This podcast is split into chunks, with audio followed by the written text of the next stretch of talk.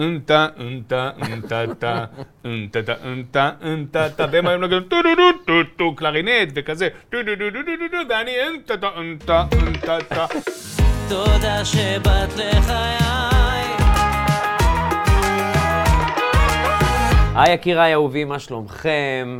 אני מאוד מתרגש, זה vodcast חדש, פעם ראשונה שאני בכלל מתנסה בזה. ואנחנו פה אה, נמצאים אה, אה, ב- במיזם שנקרא No Filters, שהוא מיזם מאוד מאוד, מר- מאוד, מאוד מרגש. ואנחנו קוראים לתוכנית הזאת, לוודקאסט הזה, תודה שבאת לחיי, או תודה שבאת לחיי, כי אה, אני אראיין אנשים שאני קודם כל אה, מודה ומעריך ומוקיר אותם. אה, ופשוט באים לבקר בחיי. אז קודם כל, אני נמצא פה היום, יש לי הכבוד והעונג להיות עם, אה, להיות עם בן אדם, ש... עם אומן ענק, מעבר לזה שהוא בן אדם מקסים, מהיכרותי איתו.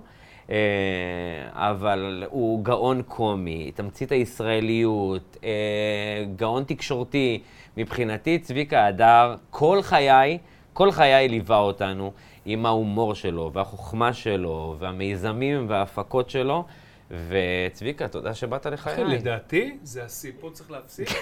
אני מבחינתי עכשיו, זהו, זהו. זהו, אחי, עזוב, לא צריך יותר מזה כלום. תשמע, אני מעבר לזה, באמת, אני אומר לך, צביקה, מעבר לזה שכאילו גם... אני זוכר שכשהיינו היינו יושבים ורואים אותך בטלוויזיה, אבא שלי היה זורק כל הזמן, רואים שהוא גם בן אדם מקסים. רואים שהוא בן אדם שמרגיש את הקהל ויודע, ו... ותמיד סקרן אותי, אתה יודע, אמרתי, אם אני אשאל אותך את השאלה הראשונה, כי אני יודע שברקע אתה תכלס אה, ילד מבאר שבע. ילדים, אנחנו ילדים, זה מה שיפה בנו. ילד מבאר האריזה- שבע. האריזה עובר לזמן, אנחנו כאילו, כאילו מזדקנים. אבל נשאר בך הילד. אבל אנחנו ילדים, מה זאת אומרת? ברגע עכשיו- שיהיה לך ילד, וואי וואי. מתי, כאילו, אני, מתי היה לך, מתי הרגשת את הדחף הראשוני? כאילו, מה, אני הייתי יכול לשאול אותך שאלה כמו, כאילו, היית הבדרן של הכיתה? אני חושב שבשלב מסוים כן, בגיל יותר מאוחר, הייתי ילד לפלף כזה, אבל המקום שהחזיק אותי אה, שווה בין שווים ב- בדלת בבאר שבע, כן. היו כולם כוחניים, כולם כזה חזקים וזה, ואני, הכוח שלי היה הומור, החיקויים, להביא את הפאנץ' בזמן. לאט לאט למדתי את זה, לא הבנתי שזה קיים. בהתחלה זה התחיל כמנגנון הגנה? כן. כן? חד משמעית, אבל לא ידעתי שזה הגנה. הישרדות, הכוח. הישרדות, הישרדות חד משמעית. כאילו ראיתי שאני לא יכול מכות עם, אה, לא יודע, מי שיש שם, כולם גדולים ממני, כולם זה, אבל אני הייתי יודע להביא את היציאה, אני הייתי יודע לדבר, אני הייתי יודע פתאום להביא את הפאנץ' בזמן, ופתאום ראיתי שיש לי את זה. אז כאילו התאהבתי בשטיק הזה של עצמי, ואתה מתחיל לזהות את זה על עצמך. אה, אבל, אבל הדחף היה קיים מ-day one, מי שהייתי ילד, מי שהייתי קטן, הייתי שר, הייתי, הייתי מופיע, הייתי... זה היה שם, זה היה שם כל הזמן. מי, הקה, מי היה הקהל הראשון שלך? נגיד- סבתא, אבא, כן, אימא. הסבא. כאילו, שם, מתי הבנת שאתה, כאילו, שאתה, שיש לך את היכולת להצחיק? אני אספר לך משהו נורא מצחיק, כאילו, ה... למדתי פסנתר קלאסי שנים. אנחנו יודעים, משפחה, אנחנו, תחשוב, גדלתי ב... ב... אני קורא לזה בדלת בבאר שבע, היינו בתוך מובלעת מרוקאית גדולה, היינו, המשפחה, אולי היינו שניים, שלוש משפחות אה, של אשכנזים, אתה יודע, ואנחנו, למדתי פסנתר, אמא שלי הייתה לוקחת אותי מגיל שש ללמוד, המורה בלה פסנתר, רק קלאסי, רק קלאסי. אהבת את זה? בהתחלה כן, מאוד, מאוד, אבל לאט לאט, כשהייתי רוצה להרשים את הבנות, אתה יודע, התחלנו זה, לא הייתי יודע לנגן אפילו שיר, הכל היה אתיודים ופרלודים, ומתי הבנתי שאני מצחיק? כשהייתי מביא בחורות כזה הביתה והייתי שם להם, ומנגן להם פתאום משהו של באך, והן מסתכלות עליי, אז הבנתי שאני מצחיק. למה? כי הן היו צוחקות מהמבוכה. ואז. הייתי מביא איזה משפט, ואז אמרתי, את זה בטח בטוח את מכירה, והייתי זה, ולאט לאט הבנתי שהדבר היחיד שמכירים זה שזה אף פעם המורה בלה לא לימדה אותי, כי זה נחשב חומר נחות לפסנתרנים, אבל בשביל השכונה זה היה כאילו העממיקו. לא ידעתי לנגן, ואז הייתי מספר, הייתי עושה בדיחות, איך ההוא אומר, אחד שם, התחלתי להבין. זה בסוף, אצל בנים, אתה רוצה להרשים את הבנות. בסוף הקטע ההורמונלי הזה, הבנתי שאני מצחיק. אז כאילו שם זה התחיל בעיקר. שמע, זה קטע, כי קראתי איפשהו שבאמת, כאילו, התכונה שהכי מושכת נשים התכונה הכי מושכת בגבר, אתה יודע, פעם, כאילו, עשו מין סקר כזה, וראיתי שהן אמרו, אומרות, כאילו, הייתי בטוח שזה יהיה חתיכות, כריזמה, עניינים וזה פה ושם, ובסוף אמרו שהתכונה הכי מושכת זה הומור. תראה, אז לא ידעתי את זה. אתה יודע איך זה היה עוזר לי היום? הייתי כל כך חסר ביטחון, קובי, נשבע לך. היית חסר ביטחון? הייתי חסר ביטחון. עם בנות, עם בחורות? וואו. באמת? אני לא עשיתי את המוב. לא עשיתי את המוב שנים, כי הייתי בטוח שהם לא יתייחסו אליי. תשמע, הייתי שמנמן בוורדרד, בתוך שכונה כהה ו- וזיפנית. כולם היו עם זיפים, כזה, חבר'ה, והמודל שלי היה, אתה יודע, לא סתם אחרי שנים עשיתי את ג'וז'ו חלסטרה, זה המודל שלי לגבריות, באמת. ולא היה לי מה למכור. ו- ובאמת לא ידעתי שזה מה שמושך אותם. הייתי חסר ביטחון בצורה קיצונית. מתי כאילו, הייתה התפנית? מתי הבנת שיש לך איזה אריה קומי כזה לא, שיכול לפרוץ החוצה? רק בגיל מאוד, מאוד, כאילו אחרי הצבא. בצבא בעצם הבנתי. גם בתיכון הייתי עושה, הייתי מנחה של התיכון וזה, אבל גם הייתי יושב ראש מועצת תלמידים. וגם היה לי ציונים טובים. הייתי כל הזמן, הייתי תלמיד מעולה. אתה יודע, היו בטוחים שאני אהיה עתודאי ההורים שלי, אתה יודע. רק מרד הנעורים המטורף שלי קרה שבצבא כבר היו משאירים אותי שבתות כדי להצחיק אותם, והיו לוקחים אותי להנחות אירועים. לא הייתי בלהקה צבאית, והנחיתי אירועים ענקיים בחיל האוויר, כי אמרו, יש איזה אחד בנ"מ, מצחיק. רק שמה, שהעזתי ללכת ללמוד משחק, זה היה מרד הנעורים הכי גדול שלי, שמה הבנתי שזה בעצם חלק מהצורך שלי. לא הודיתי בזה, אמיתי. אמיתי, לא הודיתי בזה. ומה זאת אומרת, מה זה מצחיק? מה היית עושה נגיד? מה, סתם כזה תראה, נותן בת- לעצמך בת- לא, לאלתר, בת- או ממש לא, היו לך חומרים? תראה, בתיכון הייתי עושה חיקויים של כל המורים. הייתי מנחה את כל, ה... כל מה שהיה כזה אירועים, שמיניאדה, אני יודע, כאלה. הייתי מנחה, הייתי כן. המנחה המצחיק של הבית ספר. אבל לא הייתי נחשב הגבר, הבחור עם האופנועים שמחנה, או עם ה-The Marlboro Man. כן. הייתי תמיד ההוא ש... ה-supporting act, לא יודע איך לקרוא לזה. אז, אז כאילו ידעתי שאני בעניינים, אבל אף פעם לא הבנתי עד כמה. רק בדיעבד, רק בדיעבד, שהחבר'ה אמרו, ידענו שיצא ממך משהו, או כולם אמרו, טוב, צביק, אני בעצמי, אולי גם בגלל שההורים שלי כל הזמן אמרו לי, תשמע, תלמד, דיר באלק לזה, הלימודים, הלימודים, אתה יודע, המנטליות המזרח אירופית של ללמוד היא שיהיה מאוד איזשהו חשובה. ביטחון כזה, לא רק שיהיה ביטחון, הייתי באמת תלמיד טוב, בוא'נה. כן. הייתי ביולוגית, הייתי בנוער שוחר מדע. היה לך... תחשוב, הייתי ילד שגדל בד' בבאר שבע, היה לי חברים באמת מההארדקור שהייתי הולך למשחקים של הפועל כל שבת, מצד שני הייתי בנוער שוחר מדע, מצד שלישי למדתי פסנתר קלאסי כל הזמן, תקשיב, שמונה שנים, אה, לומד, לומד, לומד, נגן, מסתובב בקונצרטים. העולם שלי היה מורכב ממלא מלא מלא מלא מלא דברים. עד, ש... עד שהבנתי שכל הדברים האלה ביחד, פתאום זה הזווית הקומית שאני מסתכל עליו וגם אבא שלי זיכרון לברכה היה איש מצחיק. אז היה לי, פתאום הבנתי שעם הזמן יש לי זווית קומית על שהייתי מספר סיפור, או שהייתי מתאר לאנשים איזו חוויה שעברתי, הם היו צוחקים, הייתי אומר להם, תראו מה קרה לי בצבא, הם היו צוחקים. ההבנה הגדולה שלי, נגיד שאני שווה משהו, הייתה דווקא בצבא, ולא קשורה לבידור, ולא קשורה לצחוקים. ואביך, זיכרונו לברכה, הוא כאילו, הוא היה- הוא היה, הוא חינך אתכם גם בהומור? כן. היה מסתלבט עליכם קצת? היה איש מצחיק, היה כן? איש מצחיק כזה. אבא שלי היה לו, אבא שלי היה לו מכשיר שמיעה, הוא לא שמע טוב, אז זה היה gag קבוע, והוא היה חובב מוזיקה, הוא היה, הוא היה מלחין וכותב שירים בעצמו, בלי פסנתר וזה. היה לו כזה שירים שהוא היה שר וכותב. אה, היה בו משהו מאוד, אה, זה, אימא שלי הייתה הבן אדם האחראי, המבוגר האחראי של הבית, ואבא שלי נורא אהב את השכונה. והיינו מסתובבים, אתה יודע, בשכונה, הכל- היינו חיים כמו בפרק של שנות ה-80. כזה, וואלה. בד' בבאר שבע. אז הוא היה מחכה את ההוא מהמכולת, והוא היה מחכה את ההוא וזה, והיה צוחק, והיה משחק איתם שש, והיה בא הביתה ומספר. היה מלא צחוקים, היה מלא בית עם הרבה צחוק, למרות שה... לא היה פשוט, אתה יודע, היו אנשים, עלייה, עשו חיים, אתה יודע, אבל הבית היה מלא צחוקים כל הזמן, אז ומה כן. הם- מה הם עשו בחייהם? אבא שלי היה? מהנדס בניין, אמא שלי הייתה מנהלת חשבונות. אה, היה להם, הם גידלו, סבתא שלי הייתה גרה איתנו, היא הייתה חולה, וההורים של אבא שלי היו גרים ממש לידינו, ו... אז הייתם שבט, הייתם קהילה. היה שם סיפור, אבל היינו, כן, היינו ביחד כזה. ובין כל הפאזל הזה, שכאילו חווית, גם קלאסי, וגם הומור, וגם מנחה, וגם זה, וגם זה, וגם נוער שלך, היה לך חלום? חלמת להיות משהו? סימנת? רצית להיות שחקן כדורסל? רצית להיות, לא יודע, תקשיב, משהו? זה, זה דבר מדהים. אני כאילו, יש כל מיני שלבים בחיים שלי. כשהייתי ילד וזה, הייתי חולה הגה. הייתי חולה ברמות, אבל לא, ברמות של, כאילו... היה לי כיסא פסנתר, אתה מכיר את הכיסאות פסנתר העגולים? ברור, שאתה, יש כזה שאתה מעלה ומוריד? כן. אז הייתי מסדר אותו, הייתי יושב על כורסה, שם את הכיסא פה, באמצע, בסדר? לוקח את אה, התו, כזה התווים שעושה חורים, אתה, איך זה נקרא? לא מהדק. אה, הגדול. יותר של העטבים כן, של כן, החורים. כן. הייתי שם פה, זה הפדל גז. לידו הייתי לוקח מהדק, זה היה פדל ברקס, ברצינות. והייתי עושה שעות, יושב ככה, וזה שמנקה את השירותים היה הילוכים. שעות. הייתי שעות נהג אוטובוס. הייתי יודע את המסלול של קו 8, שהייתי נוסע איתו, הייתי עושה צ'ס, כן, מעלה נוסעים, מוריד נוסעים. אתה, ההורים היו מסתכלים עליו, דאגו. יוצא עם הילד, הוא לומד פסנתר, הכיסא של הפסנתר, שעות, קובי, שעות. לא, זה קורה שהיית. גם פותח את הדלת. מה זאת אומרת, היה לי את המכונה של העודק.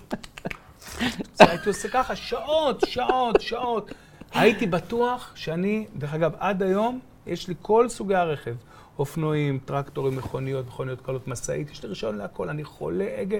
הייתי בטוח שאני לא יודע, אין לי חברת אוטובוסים. בשלב מסוים התחלתי ללמוד, וזה אהבתי נורא ביולוגיה, נהייתי נוער שוחר מדע, עזרתי לזה בניתוחים, הייתי מנתח עכברים בגיל 15, הייתי ילד חולה על זה, הייתי בטוח שאני רופא. ברצינות. ואז, רק במהלך הצבא, שהתחלתי, ש... אה, והיו בטוחים שאני עתודאי, ואמרתי, לא, אני רוצה להיות טייס.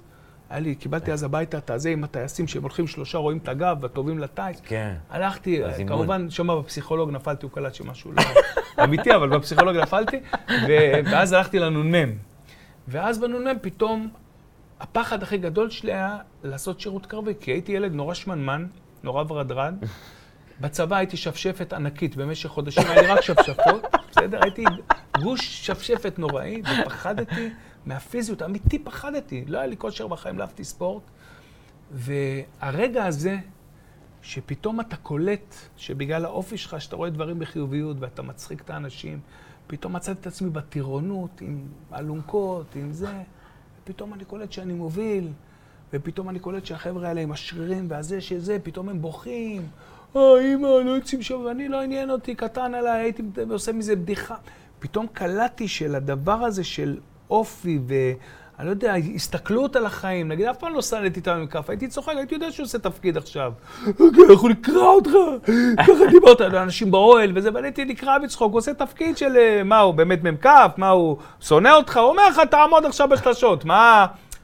הדבר הזה, פתאום הבנתי שלאופי שלי ולזה יש, שם היה הסוויץ' הכי גדול שלי, ושם התחלתי לראות באמת שאני מצחיק, ושם פתאום לקחו אותי להופעות, והפעם הראשונה שהנחיתי ב... בלטרון, בקיסריה, היה שם, לקחו אותי במאים, פתאום אמרו, בואנה, הבחור הזה מצחיק, והתחילו לכתוב לי טקסטים וזה. ולקחו אותי קצין, בואנה, הייתי קצין, וזה, לקחו אותי להנחות, לקחו אותי... שם הבנתי שזה מה שבוער בי באמת, וכשגמרתי צבא, גם לא העזתי להודות עוד בפני עצמי, פחדתי מזה, כי לא למדתי משחק, לא הייתי, אבל אמרתי, זה... מה עשית אחרי הצבא? הייתי בהתחלה, עבדתי בתור מאבטח, כאילו, עשיתי את הטיול הגדול לחו"ל, נסעתי לארה"ב. הייתי בקבע הרבה זמן, הייתי בקבע כמעט שנתיים. כאילו, היום אני רב סרן, ב... מאוד נהניתי בצבא. ובשלב מסוים אמרו לי, תשאר, תשאר, ואמרתי להם, תשמעו, יש לי, אני רוצה ללמוד משחק. אמרו נבנה לך מסלול בקבע, תלמד משחק. הצבא ממש, אמרתי, ואז מה אני אעשה? אני אלמד משחק ומה, אני אחזור להיות בקבע, מה אני... בעיה. אמרו, נבנה לך מסלול, תהיה בחינוך חיל האוויר. ממש הייתי...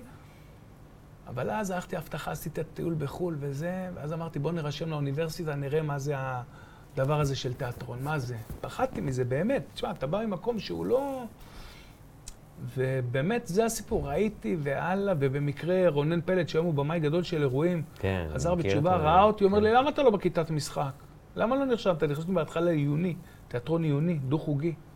אמר לי, בוא ללמוד, חסרים בנים בכיתה, וככה אפילו בלי אודישנים, בלי סדנאות, עשו לי זה, היו חסרים בנים בכיתה, ופתאום מצאתי את עצמי באוניברסיטה, ואחרי חודשיים שהלימודים התחילו, לומד משחק. אני זוכר שכאילו, להורים שלי, כאילו הלכתי לאוניברסיטה, כי זה מקום שיש תואר, כי היה כן. חשוב להם שיהיה לי תואר. הם חסכו לי כל החיים לתואר. אמרתי, יהיה לי תואר, הנה זה באוניברסיטה. אתה לא בן יחיד. אני, יש לי אחות, אחות קטנה ממני, גם שקלית.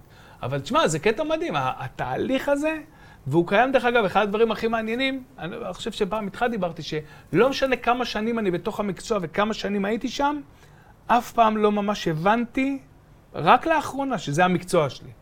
תמיד זה היה נראה לי, תכף זה ייגמר, תכף זה זמני, זה ת, תכף יגלו את הבלוף. אני לא באמת, אני... יש איזה משהו, כאילו, כמה שאתה אבו עלי וזה, יש משהו מהבאר שבע הזה שאתה חייב להוכיח כל הזמן, שאתה לא נכון. מהגל"צניקים. זה אתה לא בדיוק מאלה מה שרציתי שנולדו, אתה אותך. כאילו, אתה בא מהפריפריה, אתה הבאת איזה משהו, אולי זה... כל הזמן זה קיים. אני קראתי איפשהו שכמעט כמעט 99% מהאנשים שמגיעים לבמה, זה מגיע מאיזשהו חסך בתשומת לב, בקטע טוב. חסך בתשומת לב, הם צריכים להרגיש שכאילו זה, שזה בעצם, שאם הם לא מקבלים תשומת לב, הם מרגישים שהם לא נותנים כלום לעולם. גם אצלך זה היה ככה? אני, אני לא מרגיש שזה מתשומת לב. אני דווקא אצלי, הדבר, המקום היחיד שאני באמת עף בו, אני בן אדם נורא שקול.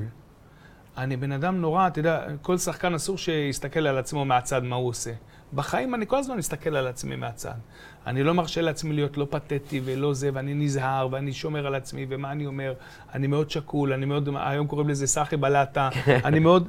המקום היחיד שאני פתאום עף בו, ואני פתאום יכול, אני מרגיש כאילו יש בי איזה משהו שאף אחד לא מכיר, ואני יכול להוציא אותו, זה שמה. זה המקום, התשומת לב היא על הדרך. אבל המקום הזה שאתה פתאום יש לך אישור, תקשיב, אני אתן לך דוגמה, ז'וז'ו, זה לא דבר, אתה יודע, ז'וז'ו זה אני, זה אלטר אגו שלי. 80% ממה שז'וז'ו אומר, זה חלום שלי להגיד את זה, אבל לא היה לי אומץ. בסדר? אבל כשאתה שם עליך פתאום פאה ודמות, כן. ואתה אומר, מה זה הזקן הזה עם השפיץ מאמא שלי? מה אתה משחק אותה עכשיו? אני לא אגיד לך בחיים בזה, אבל כאילו, כולם פתאום עם זקנים, אם הוא היה היום. הייתי עושה על זה קטע שלם, כולם נהיו לי זקנים וזה. תגיד, שאתה רוצה להתגלח, מה אתה משחק אותה? אנחנו שונאים להתגלח.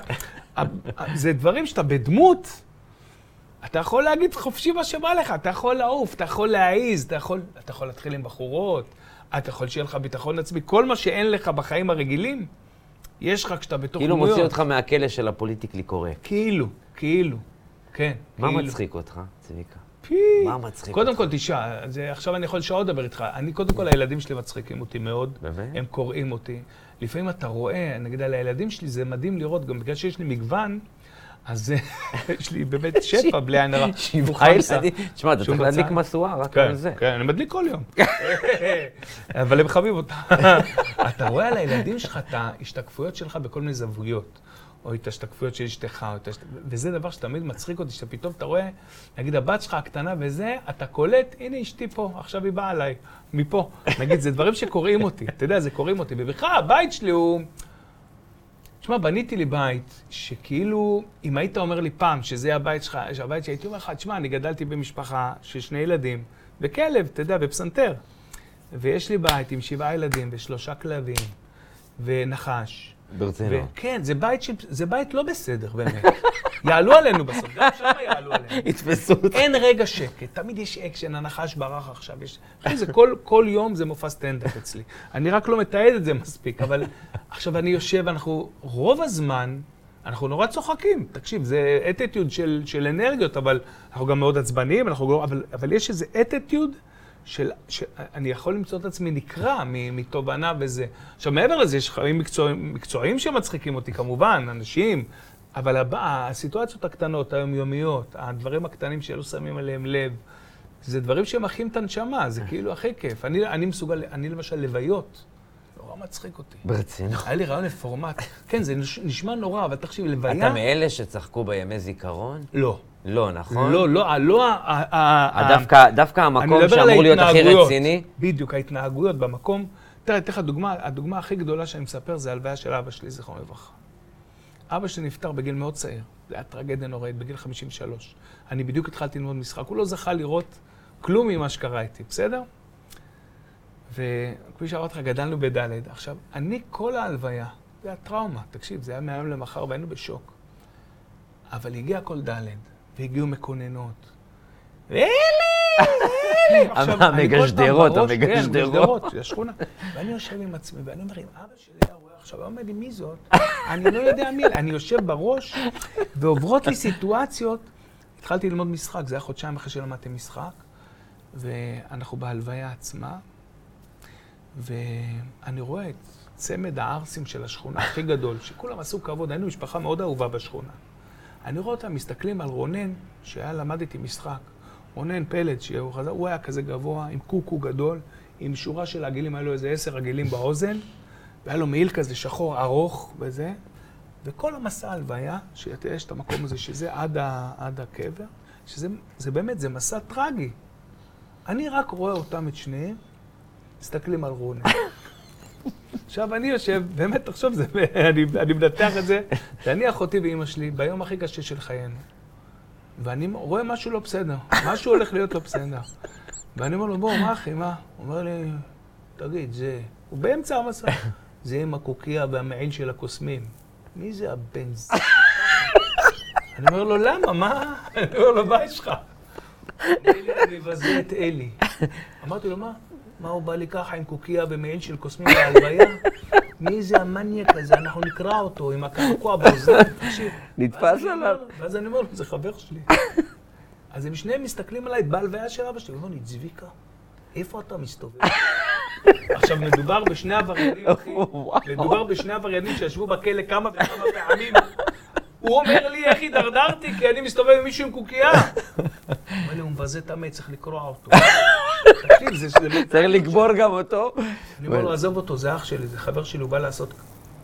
ואז כל הזה הם יושבים עליי, והם מאוכזבים ממני. כאילו כל הזה, עכשיו תבין, זו סיטואציה שרק... תשמע, זו סיטואציה של פיצ'ר, אי אפשר להסביר אותה. עכשיו, אני בראש שלי רואה את אימא שלי ואת אחותי. אני כולי בצער הכי גדול של החיים שלי. אבל יושב ומסתכל על החבר'ה האלה, רוצים... לא מעניין אותם כלום, הם רק רוצים לפוצץ עכשיו את זה, כי מבחינתם... עכשיו, זה סיטואציות, אתה אומר, מה מצחיק אותי? אני חושב ש-95% מהאנשים, אם לא 99, לא מוצאים את הקומיות בסיטואציה הזאת. ברור. אז אני כן, אני מסוגל לשבת או בזה, ובשבעה שבאים אנשים ולא יודעים מה להגיד, ואומרים את הדברים הכי נוראים, הכי נוראים. אימא שלי לא הייתה ליד אבא שלי, והייתה לידו כל הזמן, ברגע שהוא נפטר, היא לא הייתה לידו, וזה הרג אותה, בסדר? באה פתאום מישהי שאתה לא יודע מי זאת, מג'הנם, סתם נחם. איך הוא היה לבד? איך הוא היה לבד? איך, וזה מה שעושה שעה. ואני מסתכל על אחותי, ואחותי, ואתה רואה את אמא שלי נמסה לתוך עצמה ורוצה למות. ורגשות אשם. ורגשות אשם. וזה, אתה יודע, זה הדברים. זה מה שעשו לכם בלוויה, תכלס. באו החבר'ה שלך, אומרים, עשו לך רגשות אשמה, כאילו, לאן הידרדרת, איפה אתה מסתובב? ולאמא שלך רגשות אשם על הזה. היה לי קטע שלם בסטנדאפ, ובסוף הורדתי אותו, כי אמרתי, כי לוויות, זה כאילו לא, לא קטע של הומור וזה, אבל אני, תשמע, לוויות, זה, יש אייטמים שלמים בלוויות. תקשיב, זה מטורף. זה שבאים לך אנשים עם אה, פרוספקטים של קברים תוך כדי זה, זה לא הורס. אתה יושב, תקשיב, זה, אתה אומר, איך יכול, מה אתה עושה? אני מנהל שיווק. של מה? של קברים. אתה יודע, זה, אין דמות בארץ נהדרת שבו פותח לך פרוספקט. יש כזה עם שי שתוקי, יש כאילו מוכר לך מטבח ואתה באבל, אתה עכשיו לנו בשבעה. פעם היה, אחי, אתה מת. אני פעם, היה לי מצב שהלכתי לכבד דוד של, אה, דוד, אתה יודע, שהיה מאוד אהוב, חבר שלי, נפטר. אומר לי, תבוא ללוויה, הגעתי וזה. ומגיע איזה דמות, תקשיב, צביקה, הוא... וואלה, פתאום נוחת, אף אחד לא מכיר אותו, לא יודעים מי הוא, מה הוא וזה. בטוחים, מישהו מהצבא, מישהו מפעם, מי זה. ולא מפסיק, ולא סותם את הפה. איי, איי, איי, איי. כן, אה. איי, איי, איי, וואלה, איזה בן אדם היה, איזה בן אדם היה. עכשיו, כולם שותקים, והוא איי, איי, ומגשדר. איי, איי, איי, חיים, איך תחסר לי. עד שבא אליו מישהו, אומר לו, זה לא חיים. זה לא חיים, זה. כן. אומר לו, זה לא חיים. למה אתה אומר חיים? אומר, אומר לו, זה לא הלוויה של חיים כהן. אומר, לא, לא, זה לא חיים, לא, זה, זה משה, זה מישהו אחר. עכשיו, תשמע, אף אחד לא עיכל מה היה. זה רגע, רק בשבעה נפתח משהו, זה רגע. ופתאום חבר שלי אומר, קולטים. את זה שעשה איי איי איי וטעה בלוויה. פתאום אשתו. והילדים, ופי פי הם מתו באותו רגע, אתה מבין? אבל זה באמת, זה פיצ'רים, כאילו, זה. משהו שהוא... עכשיו, רציתי, מתי חלה התפנית? מתי הבנת שאתה... אני לא אוהב לשאול את זה, שאלה קצת קלישאתית, אבל מתי הבנת שאתה צביקה הדר? מתי הבנת שכאילו פתאום... בפעם הראשונה שמישהו שאל אותי בתוכנית אירוח, מה להערכתך יהיה בתחום התקשורת? אני אמרתי, ברגע שמישהו שואל אותי להערכתך, אתה שווה משהו. זהו. נשבע לך, אני לא זוכר אפילו מי, אני חושב מני פאר, באיזה תור, אני לא בטוח, אבל ברגע ששאלו אותי להערכתי, מה להערכתך? זה אומר שנהיית מישהו שמבין בדבר כנראה. שמע. אבל, אבל להגיד לך באמת, קובי, נשבע לך, אני, אני לא באמת, לא באמת, זה לא משהו שאתה, זה לא כמו שנגיד אתה, אתה כן מבין כבר שזה המקצוע, זאת אומרת, אתה מבין כבר שאתה זמר, אוקיי? אתה מבין כבר שמוזיקה זה המקצוע שלך. אני מבין כבר שאני עוסק בהומור ובתקשורת, אבל עדיין, אני זוכר את עצמי בתור, אה, נגיד, שהתחלתי את הקריירה. אני זוכר שאמרתי, מה, אני אהיה ז'וז'ו כל החיים שלי? מה, אני אעשה ארס כל החיים שלי? מה אני עוד אעשה? אבל אני שחקן. אבל מה אני אעשה? ואחרי זה שנהייתי שחקן, ופתאום זה אמרתי, טוב, פיק כזה לא קורה פעם בחיים, מה אני אעשה? עוד ז'וז'ו כזה בחיים, יבוא לי עוד... אתה כל הזמן נמצא אבל במקום... היו תפניות, אני דווקא זוכר תוכנית אבל זה עדיין מעסיק אותך. שבה, שבה היית נורא מאושר, אני זוכר את זה, כאילו שראינו את זה, שבאתם ושעשית את גריז. אה, גריז היה אחרי... גריז היה אחרי ז'וז'ו. עם אקי אבני, עם אני אקי זוכר. אבני, וזה, זה היה... כי עשיתי פתאום מחזמר, ושרתי, והייתי... ובדיוק אחרי זה בא שישי שוב וריסק לי את כל הקריירה, כאילו חזר... יש משהו במקצוע הזה, שכאילו אתה... אתה אמור להגיד, בוא'נה, יש לשם ולניסיון, יש, זה שווה משהו, אבל בסוף זה שווה, ההפך, זה כאילו, ככל שעובר הזמן, זה כאילו, זו תובנה טיפה מדכאת, אבל כאילו אתה צריך להוכיח יותר מאשר, זה לא מבין, זה לא שעכשיו אני אפתח קופה ואני אעשה הופעה, בגלל שאני צביקה הדר אני מוכר, אז כבר ישלמו לי 50 שקל תוספת אוטומט. לא. זה לא כמו שווארמה שמש, שפותחים שווארמה שמש בכל מקום, גם אם יבוא עכשיו ציון, נקנה את שווארמה שמש, יהיה כתוב שווארמה שמש, אין הבדל, נכון? אנחנו צריכים כל יום לבוא בפילד, בשדה, להוכיח שאתה רלוונטי, ההפך, אנשים עלולים להתאכזב ממך יותר ככל שאתה גדל. אותו דבר בטלוויזיה, תביא איזה פורמט מדליק, אתה צריך להוכיח שהפורמט, להביא פיץ' ולהביא פורמט, ולהוכיח שאתה יכול... ל- יש משהו בדבר הזה שכל פעם אתה צריך, לא יודע אם להמציא את עצמך מחדש, אבל אתה כל פעם צריך ליצור, אתה לא פתחת סניף. אתה לא יכול למכור זכיינות, אי אפשר עוד ארבעה צביקה הדרים. אה, קטורזה, דיר מילר, הם צריכים לבוא, לעלות להופיע, אתה לא יכול לשלוח, היום אני לא יכול להופיע, יופיע בשבילי שמיר צילר, אותו דבר, אבל אין, זה לא עובד. אז הדבר הזה, אתה, אתה אומר, אתה מבין שאתה צביקה הדר, כי מצפים ממך. אבל אתה אה, כל הזמן שואל את עצמך, רגע, יש לי עוד את הטאץ' הזה? רגע, יש לי עוד את הדבר הזה? זה כמו, תשמע, להבדיל העולם שלך, אני אביא את השיר הבא? אני אביא שיר שיגע באנשים, זה חרדה מטורפת, אנשים לא מבינים את זה. שאלת עכשיו, אחרי הרלוונטיות. שעשיתי כבר כמה וכמה שירים טובים, אה, זה כבר לא כמו השיר ההוא, ההוא, תשמע, זה... קצת משגעים אותך. עכשיו- כי אם אתה גם עושה משהו לא חדש, כן. אה, מה קרה לו? איפה כן. השירים שלו? ואם אתה עושה כן. את השירים שלך, זה... הנה, הוא חוזר על אז זה עצמו. אותו אתה פתאום דבר. נכנס לזה. ושאלת הרלוונטיות הציקה לך? אז אתה מבין, בטח, כל החיים מציקה לי, מה זאת אומרת? זה, אני חושב, אם יש דבר שמציק לי הכי הרבה, זה זה. אבל אתה מבין שהיית חלוץ אבל, היית חלוץ בהמון דברים. אין- בשמש, לא, תוכנית בדיעבד- כזאת לא נעשתה. בדיעבד אני יודע. גם יותר מזה, היית מהחלוצים הראשונים של הריאליטי. החוכמה שבדיעבד אני בקיא בה. אנחנו מדברים כל פעם על השלב הבא, זה השלב המסובך. כן. בלנתח את החוכמה שלי בדיעבד, אנחנו מלכים, דרך אגב, כמעט בכל דבר. אתה מנסה, הרבה פעמים זה מצליח, הרבה פעמים זה עופר. עכשיו, זה מה שיפה במקצוע הזה, יגידו לך מה יפה. תשמע, זה לא כמו... זה, אתה, באומנות, עוד פעם יגידו לאנשים, מה זה אומנות? אני אומר, לא משנה איזה סוג של אומנות, ואם אתה מגדיר אותה אה, עממית יותר, מיינסטרימית יותר, פרינג'ית יותר, לא משנה, תמיד היא אומנות, אתה מנסה. אתה, אתה צריך להביא את עצמך כאומן. אחרי זה, אוהבים, לא אוהבים, נוגע, לא נוגע, זה המשך הסיפור, אבל ה basic, היצירה עצמה, באה מתוך אה, שלך. עכשיו, היצירה יכולה להיות שיר מרגש, יכולה להיות שיר להיט, יכולה, יכולה להיות בדיקה, יכולה להיות בדיחה, יכולה להיות דמות, יכולה להיות בכלל פאזה אחרת, שאתה פתאום ממציא את עצמך מכיוון אחר. ו- אתה יודע, אי אפשר לדעת. אתה אינטואיטיבי? איך רמת האינטואיציה שלך? זאת אומרת, אתה מתייחס, אם אני מתייחס למצב שבו, נגיד, אתה עושה משהו, אתה יודע בבטן שזה יקרה וזה יעלה וזה יהיה טוב, היה לי מלא פעמים. שידעתי בבטן והבטן טעתה. באמת? כן, אבל אני, מצד שני, הרבה פעמים שידעתי בבטן משהו והלכתי בניגוד לבטן, זה אף פעם לא הצליח. זאת אומרת, הסיכוי שזה יצליח זה רק אם זה בבטן אינטואיטיבית, וגם אז זה תלוי באיזה, אבל, אבל חייב להיות משהו שמחבר אותך. זאת אומרת, אתה מרגיש שזה לא, כנראה שזה לא. יש משהו, אני מאוד כזה. אני גם ככה עם, עם, עם אנשים, עם יחסים, עם... שמע, אני ככה עם הקהל, אני מאוהב בקהל בלי תנאי ובלי דרך, ומאוהב באנשים, אני, אני אוהב אנשים, אני אוהב לדבר עם אנשים, אני לא שופט אותם לפני. אני יכול לשפוט אותם בדיעבד, אחרי שאני מכיר, או אחרי שהם אכזבו אותי, אחרי שהם לא, אבל אני הכי אינטואיטיבי בעולם. אתה אבל אף פעם לא יודע מה. שמע, אני יכול לקחת אותך לכל מיני נקודות בחיים. תשמע, ז'וז'ו שהיה, אני שנים, ז'וז'ו שהיה אחד הדברים הכי גדולים, באמת, שהוציאו אותו החוצה. אני מצד, הייתי פורח כשהייתי עושה את הדבר הזה, אבל רציתי לעשות עוד 40, היה לי עוד 40 דמויות. במופע סטנדאפ הראשון היה ז'וז'ו והיה סנדו. היה איזה אחד שעבד מאבטח, היה דמות קורעת, שהיה מאבטח שמחסל אנשים עם קרפיונים קפואים. משהו קצת נונסנסי, והיה עוד דמות, והיה זמר. הייתי מחכה את הזמרים, הייתי שר איתם בקלידים, והיה לי כזה כלי שעושה פיצ'ים, והייתי, ועושה חיקוי של זמרים. התפזרתי לאלף כיוונים. אני פחדתי. אני זוכר שגם uh, תמירה וגם uh, כל מי שהיה מסביב, אמר, תעשה רק את ג'וז'ו. אמרתי, מה רק את ג'וז'ו? זה, זה נורא יסגור אותי במשהו מסוים. ו, ולאט לאט, ככל שזה תפס, הרבה לפני הטלוויזיה, אני מדבר איתך על כמה שנים לפני הטלוויזיה, שהיינו במועדונים, בסטנדאפ. ולילה אחד, אני זוכר שתמירה אמרה לי, מי ישכנע אותך? בוא נביא מישהו בורר. תפסיק עם כל הזה, אתה מתפזר. אז אמרתי לה, תשמעי, אני רק מוני וברבא, זה האנשים שמעניינים אותי, זה האנשים שאני מת להיות כמוהם. שכולם למדו משחק, אמרו, אני רוצה להיות יאגו, אני רוצה לעשות תפקיד של אוטלו, אני רוצה מוני וברבא. תמיד היו צוחקים עליי גם בכיתת משחק. ופתאום בלילה, בית ציוני אמריקה, מגיע ברבא. אני לא אשכח את זה. ברבא, אתה יודע מה זה בשבילי ברבא מגיע?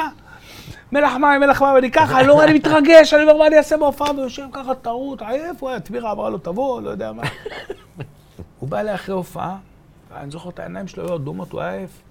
ואני צביקה, ככה זה, ככה. תגיד, אתה מטומטם? למה? דיברת עם טבירה? אבל לא דיברתי, מה דיברתי עם טבירה?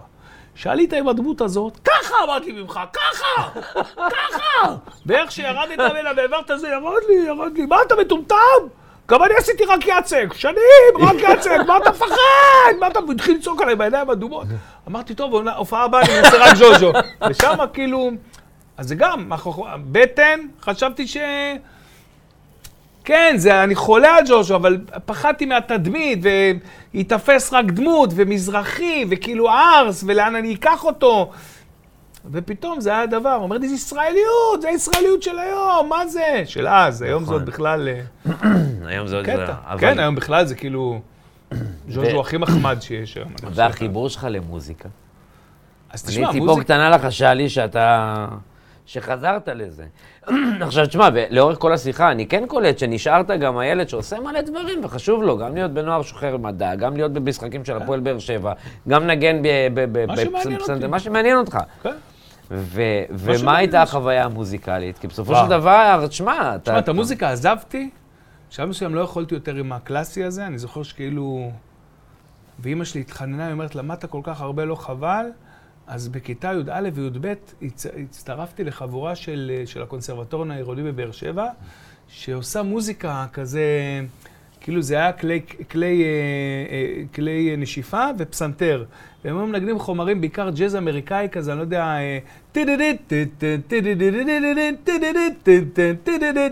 כזה, והתפקיד של הקלידים היה כמו גיטרה בס. אנטה, אנטה, אנטה, טה, אנטה, טה, אנטה, אנטה, טה, והם היו מנגנים טו דו דו טו טו קלרינט וכזה, טו דו דו דו דו ואני אנטה, טה, אנטה, טה. עכשיו זה היה קל לי, זה היה חרטא. והיו שם בנות. והם כולם ניגנו בכלי הקשה, וכל ה... פתאום ראיתי את הכל בצורה אחרת.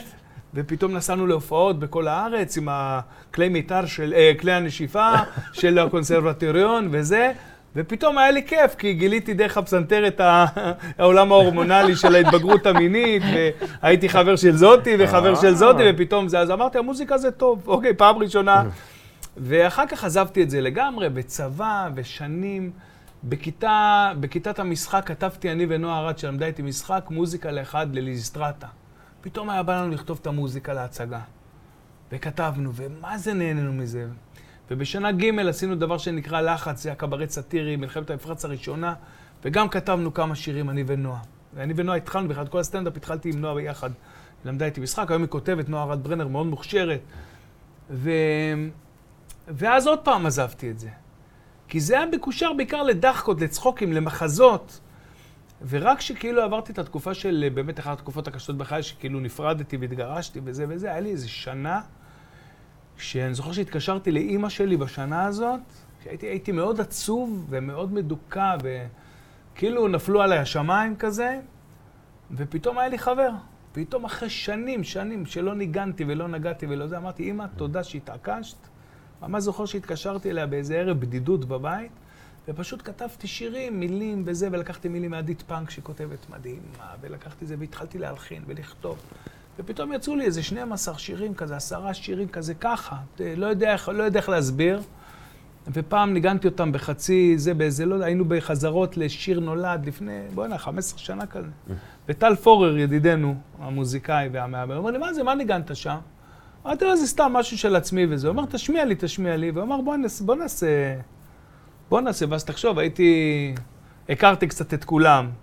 כולם ניגנו אצלי בכוכב, התחלנו את כוכב, היה נכון. בוטנר, היה מנצור, תחשוב, כל הנגנים וה- וה- והאנשי מקצוע הכי גדולים בעולם, פיטר רוט וזה, באו וניגנו איתי, ועשו איתי תקליט כזה. מדהים. וזה היה תקליט מאוד מהבטן ומהלב ומהנשמה. ו...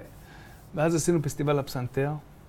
אה, ורמי קליינשטיין שמע את זה, ואמר לי, בוא תעלה אצלי בהפתעה בהופעות שאני מופיע, תעלה לשיר איזה שיר. אמרתי לו, די, רמי, אני לא אעמוד בזה. תקשיב, הייתי משקשק.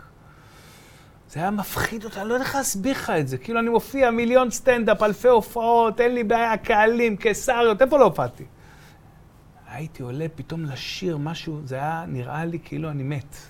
כי אני, א', אני לא תופס מעצמי זמר מן הסתם, וב', היה משהו שהיה גומר אותי.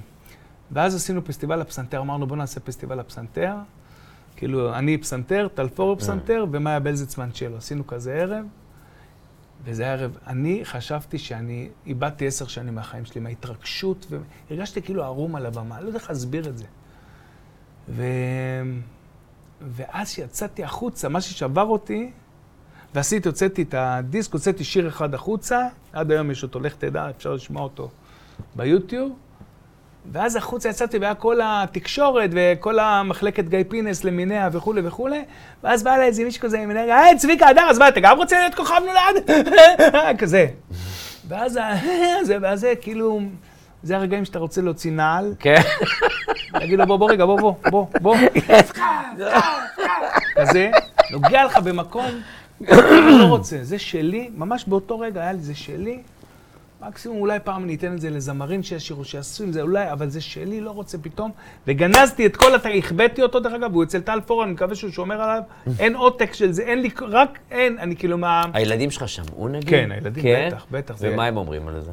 הם מתים על זה. כן? הם אוהבים, והם שם, וגם... זה מאוד. מסקרן לשמוע. אני אתן לך. כי אני חושב, לא, אני מבקש שבסופ... מטל. אני חושב שבסופו של דבר, אני חושב שבסופו... המעבר, ב...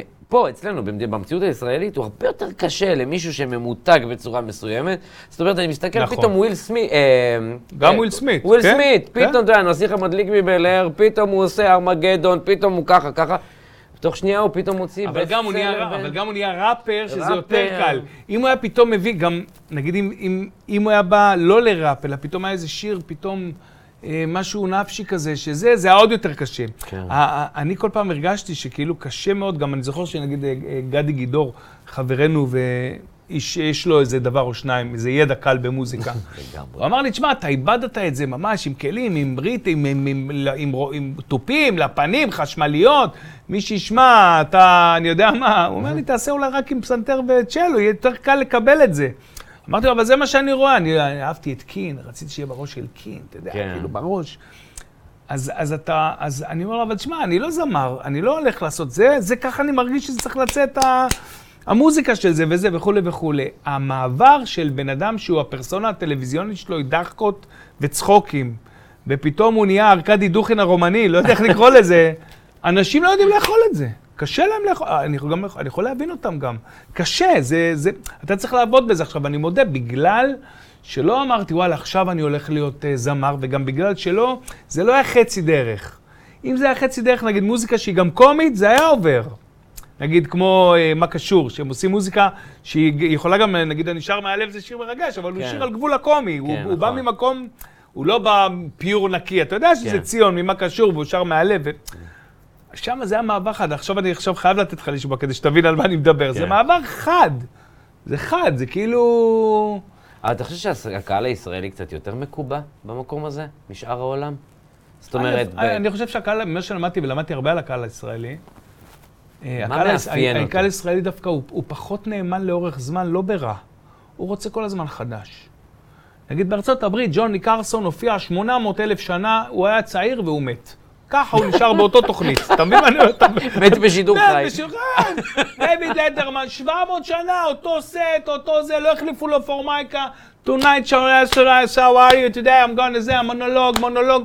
יש כן. משהו בזה. אצלנו... זה אני- הטרדישן אני יכול מתחיל להיות, כוכב נולד, עונה ראשונה, עונה שנייה, מסיבת עיתונאים, מה עשיתם השנה, מה חדש?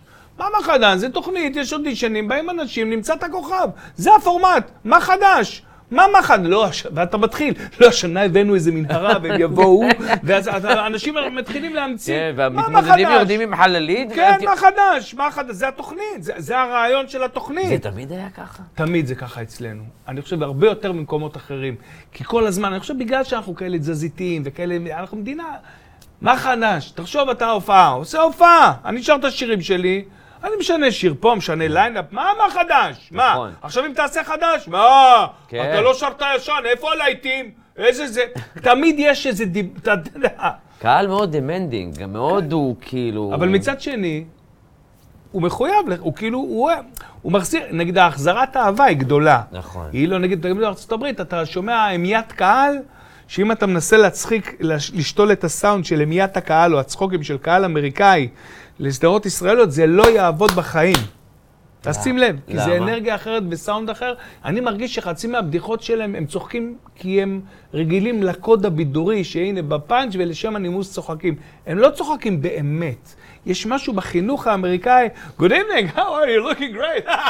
כן. אתה, לא- זה לא מצחיק. נכון. You looking great זה לא מצחיק. חצי מהופעות הסטנדאפ, דרך אגב, חצי מהופעות, ו- וחרשתי הופעות סטנדאפ, הן לא באמת כל כך מצחיקות. חלק מהן מצחיקות, וקהל אמריקאי הרבה פעמים נקרע מדברים שהם לא... כן. בוא, חצי, בארץ, אחי, יאללה, יאללה. עכשיו, בארץ יש גם בוטות.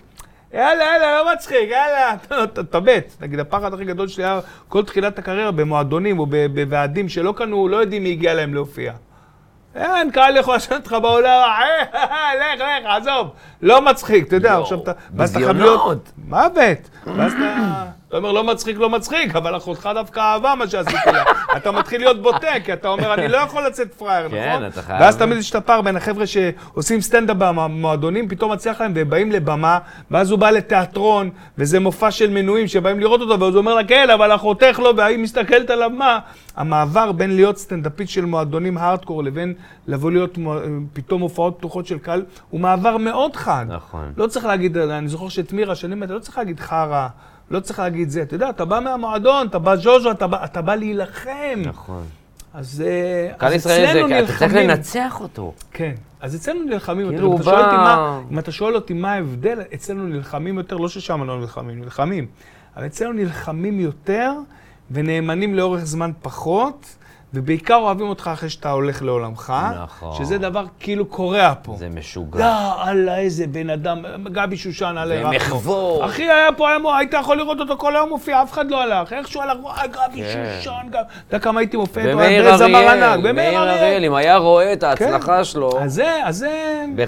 אתה יודע, במותו, זה דבר ערבי מחווה בקיסריות, בכלל. כבוד לאומנים שהם טיפה יותר ותיקים. אתה מרגיש פה שכאילו זה קורה רק ממש אם צריך לרחם עליהם, אם חלילה הם נהיים חולים ונהיה פתאום אה, אה, חשש לשלומו, לא יודע מה, אז כולם וואו, אבל ביום-יום, כאילו, זה, זה לא פשוט. אתה חושב שזה עניין תקשורתי, שצריך לחנך את הקהל, לכבד את אומניו הדגולים? זה משהו שהשתנה?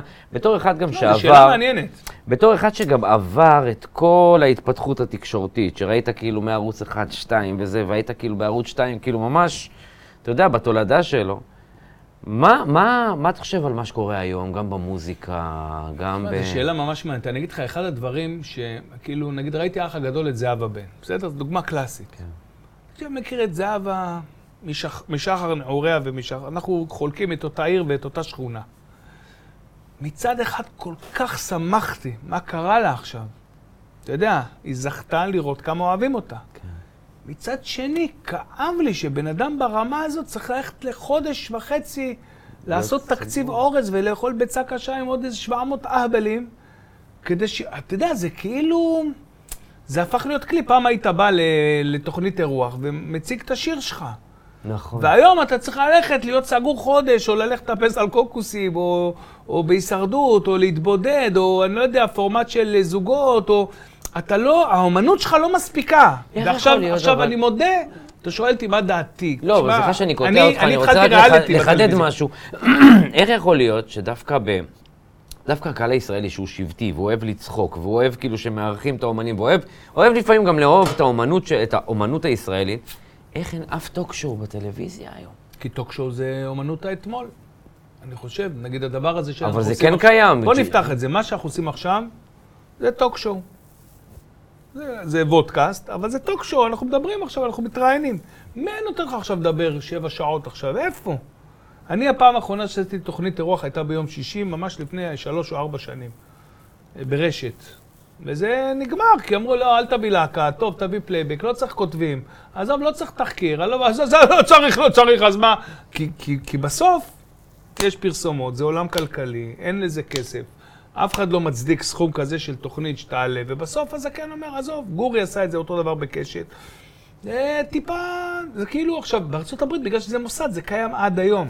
אבל מצד שני, אתה תראה את ג'ו רוגן אה, פורח בפודקאסטים, ואתה כן. תראה את ההוא עובד לבד על ערוץ משלו, כי העולם מתפתח ומשתנה. אה, נגיד, תוכניות, ה- אה, מה שהיה פעם טוק שואו הפך להיות כתבה. היום זה כתבה, ביומן, אז עושים כתבה. כן. תשאל כל בן אדם שמוציא שיר חדש, אין לו איפה להתארח, איפה- אין לו איפה להשמיע נכון. אותו, אז הוא עושה כתבה עם, אה, עם, עם הילה קורח, או עם אה, דני קושמרו, או לא יודע מה. וזה השפה שניתה היום. עכשיו, חלק מהשפה זה שבא יחצן, ל... אני נותן שם קוד את זהבה בן, כי כולנו מצדיעים לה ואוהבים אותה, והיא באמת אומן, אתה לא, גם אומן. שלא עשה שמץ של רע לבן אדם בחיים. נכון. אתה אומר, רק באח הגדול שהיא רבה על גרגרי אורז, או אם לעשן סיגריה או לא. רק אז ראו את זה. עכשיו, זה עצוב. מבחינתי, אני איש טלוויזיה, אני בא משם, אני קשה לי. אני מתבאס. עכשיו, מצד שני, תחשוב על העונה הבאה. יושבים עכשיו על הספסל מלא מלא זמרים שפונים אליהם, שהם מוכשרים והם מקסימים והם יודעים זה, והם עושים באמת את החשבון. אם שווה להם עכשיו להיכנס לזה, ו...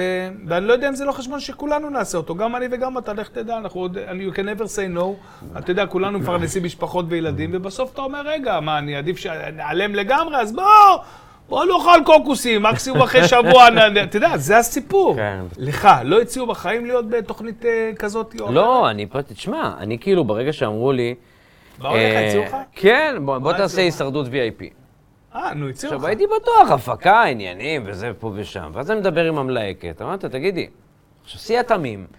נגיד, עכשיו, אני גם ככה, לפעמים יש לי הפרעות שינה. אני יודע, סובל מהפרעות שינה ידוע, כל הסביבה יודעת, ומתגייסת לעזור לי. מה זאת אומרת, שרים לך שירי ערש כולם? אה, ונותנים לי כדורים, ללא לא מרשם. לקחת לא, כאילו, באמת, אני כאילו, אני יכול ללכת לישון פתאום בשתיים בלילה, להתעורר בחמש, הלכה השינה, עד שמונה בבוקר, אני לא זה. עכשיו, אני לא יכול להתקיים עם שלוש שעות. אז כאילו, אתה יודע, דיקור, ושמיקור, ומה מה אני לא עושה. לא משנה. בקיצור, אמרת, תקשיבי, אני גם ככה בן אדם עם הפרעות שינה. נגיד ובערב, קבוע מצלמות, כולם הולכים לזה. מה אני עושה? נגיד החול קר, ירד גשם, איפה אני ישן? אומרת לי, קובי, הישרדות. זה ההישרדות. זה ההישרדות? זה ה...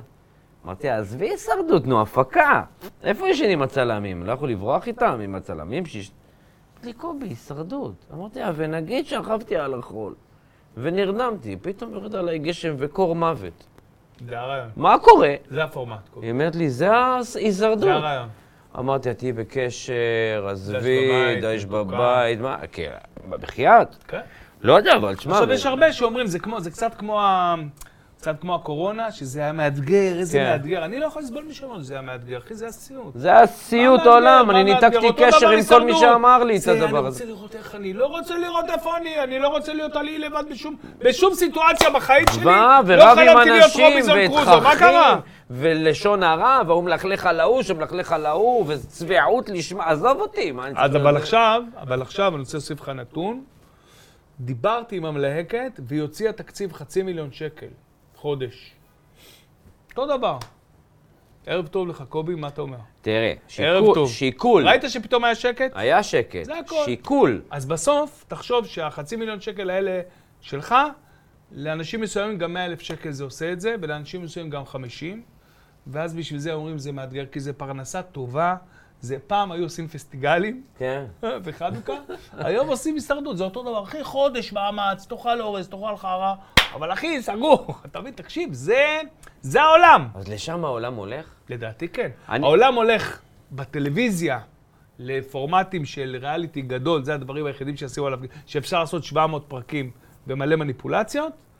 והפורמט הזה של אה, מה שנקרא שאתה אני- נמצא בו עכשיו, אה, כן, אתה אורח, דרך אגב, אני גאה שאתה פה אצלנו ב- ת- בנאו אני פילטר, זה הפורמט הבא, אתה תופר לאנשים את החליפה. האישית שלהם. רוצה להתעכב על זה. מה הביא אותך, ואתה בן אדם, תראה, יזמת ויזמת ויזמת, ואתה, אני בתור, בתור אחד שכאילו, אתה יודע, בתור אומן, שאני 15 שנה, פחות או יותר, אבל אני רואה בך חלוץ בהמון המון דברים, גם ב"לא נפסיק לשיר" וב"כוכב נולד", ושהפך להיות לכוכב הבא וזה.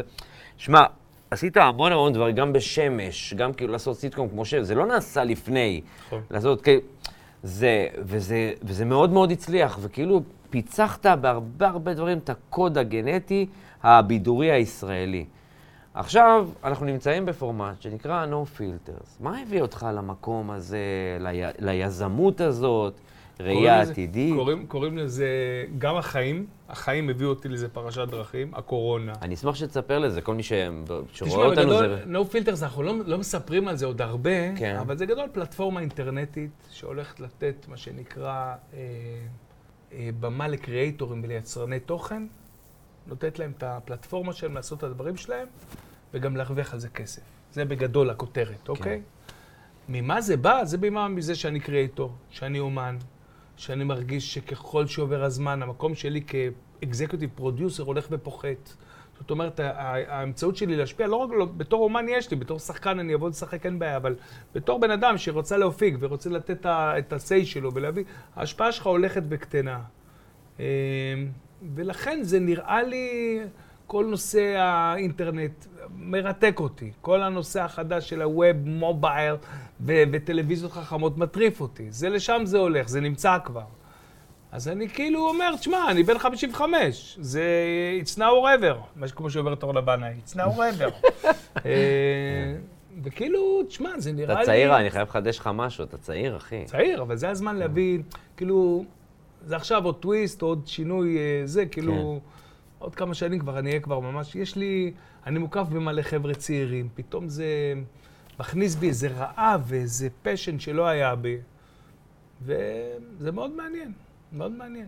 וזה תראה, מאוד, לאן זה זה, לאן זה ילך, אבל זה מאוד מאוד מעניין. מרגש. טוב, יקירי, היה לי עונג, היה לי כבוד, היה לי מעניין. שמע, תראה, נהיה פה פינג פונג, אתה יודע, אתה איש כי- מרתק, כי אתה. הראשון שפה בתוכנית שלך כן, הראשונה, כן, כן. אני הראשון אצלך, אז אה, כאילו, זה דאבל טים, אתה מבין? זה כזה, זה ווין ווין לשנינו. תודה שבאת לחיי. הייתי פה במשרד. לא היה לי מה לעשות, ראיתי אותך נכנס, אמרתי, יאללה, נזרום.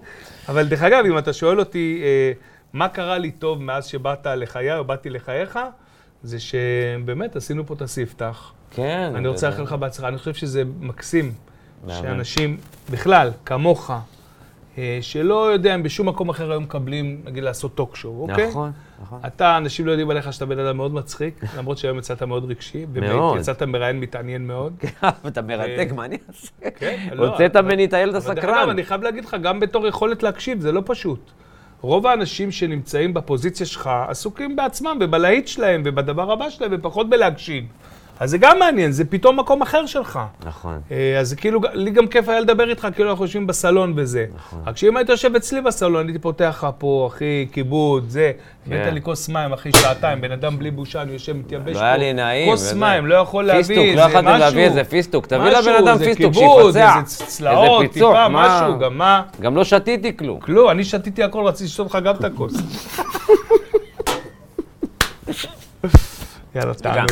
תודה רבה, היה לנו. עונג, ואנחנו מאוד מאוד מקווים ש... שגם יהיו, יהיו עוד פרקים ויהיו עוד מרואיינים. אה, אני לא יודע אם מעניינים כמו צביקה, אבל, אה, אבל אה, יהיו, אה, יהיו פשרות, פשרות מעניינות. תודה רבה, תודה שבאתם לחיי.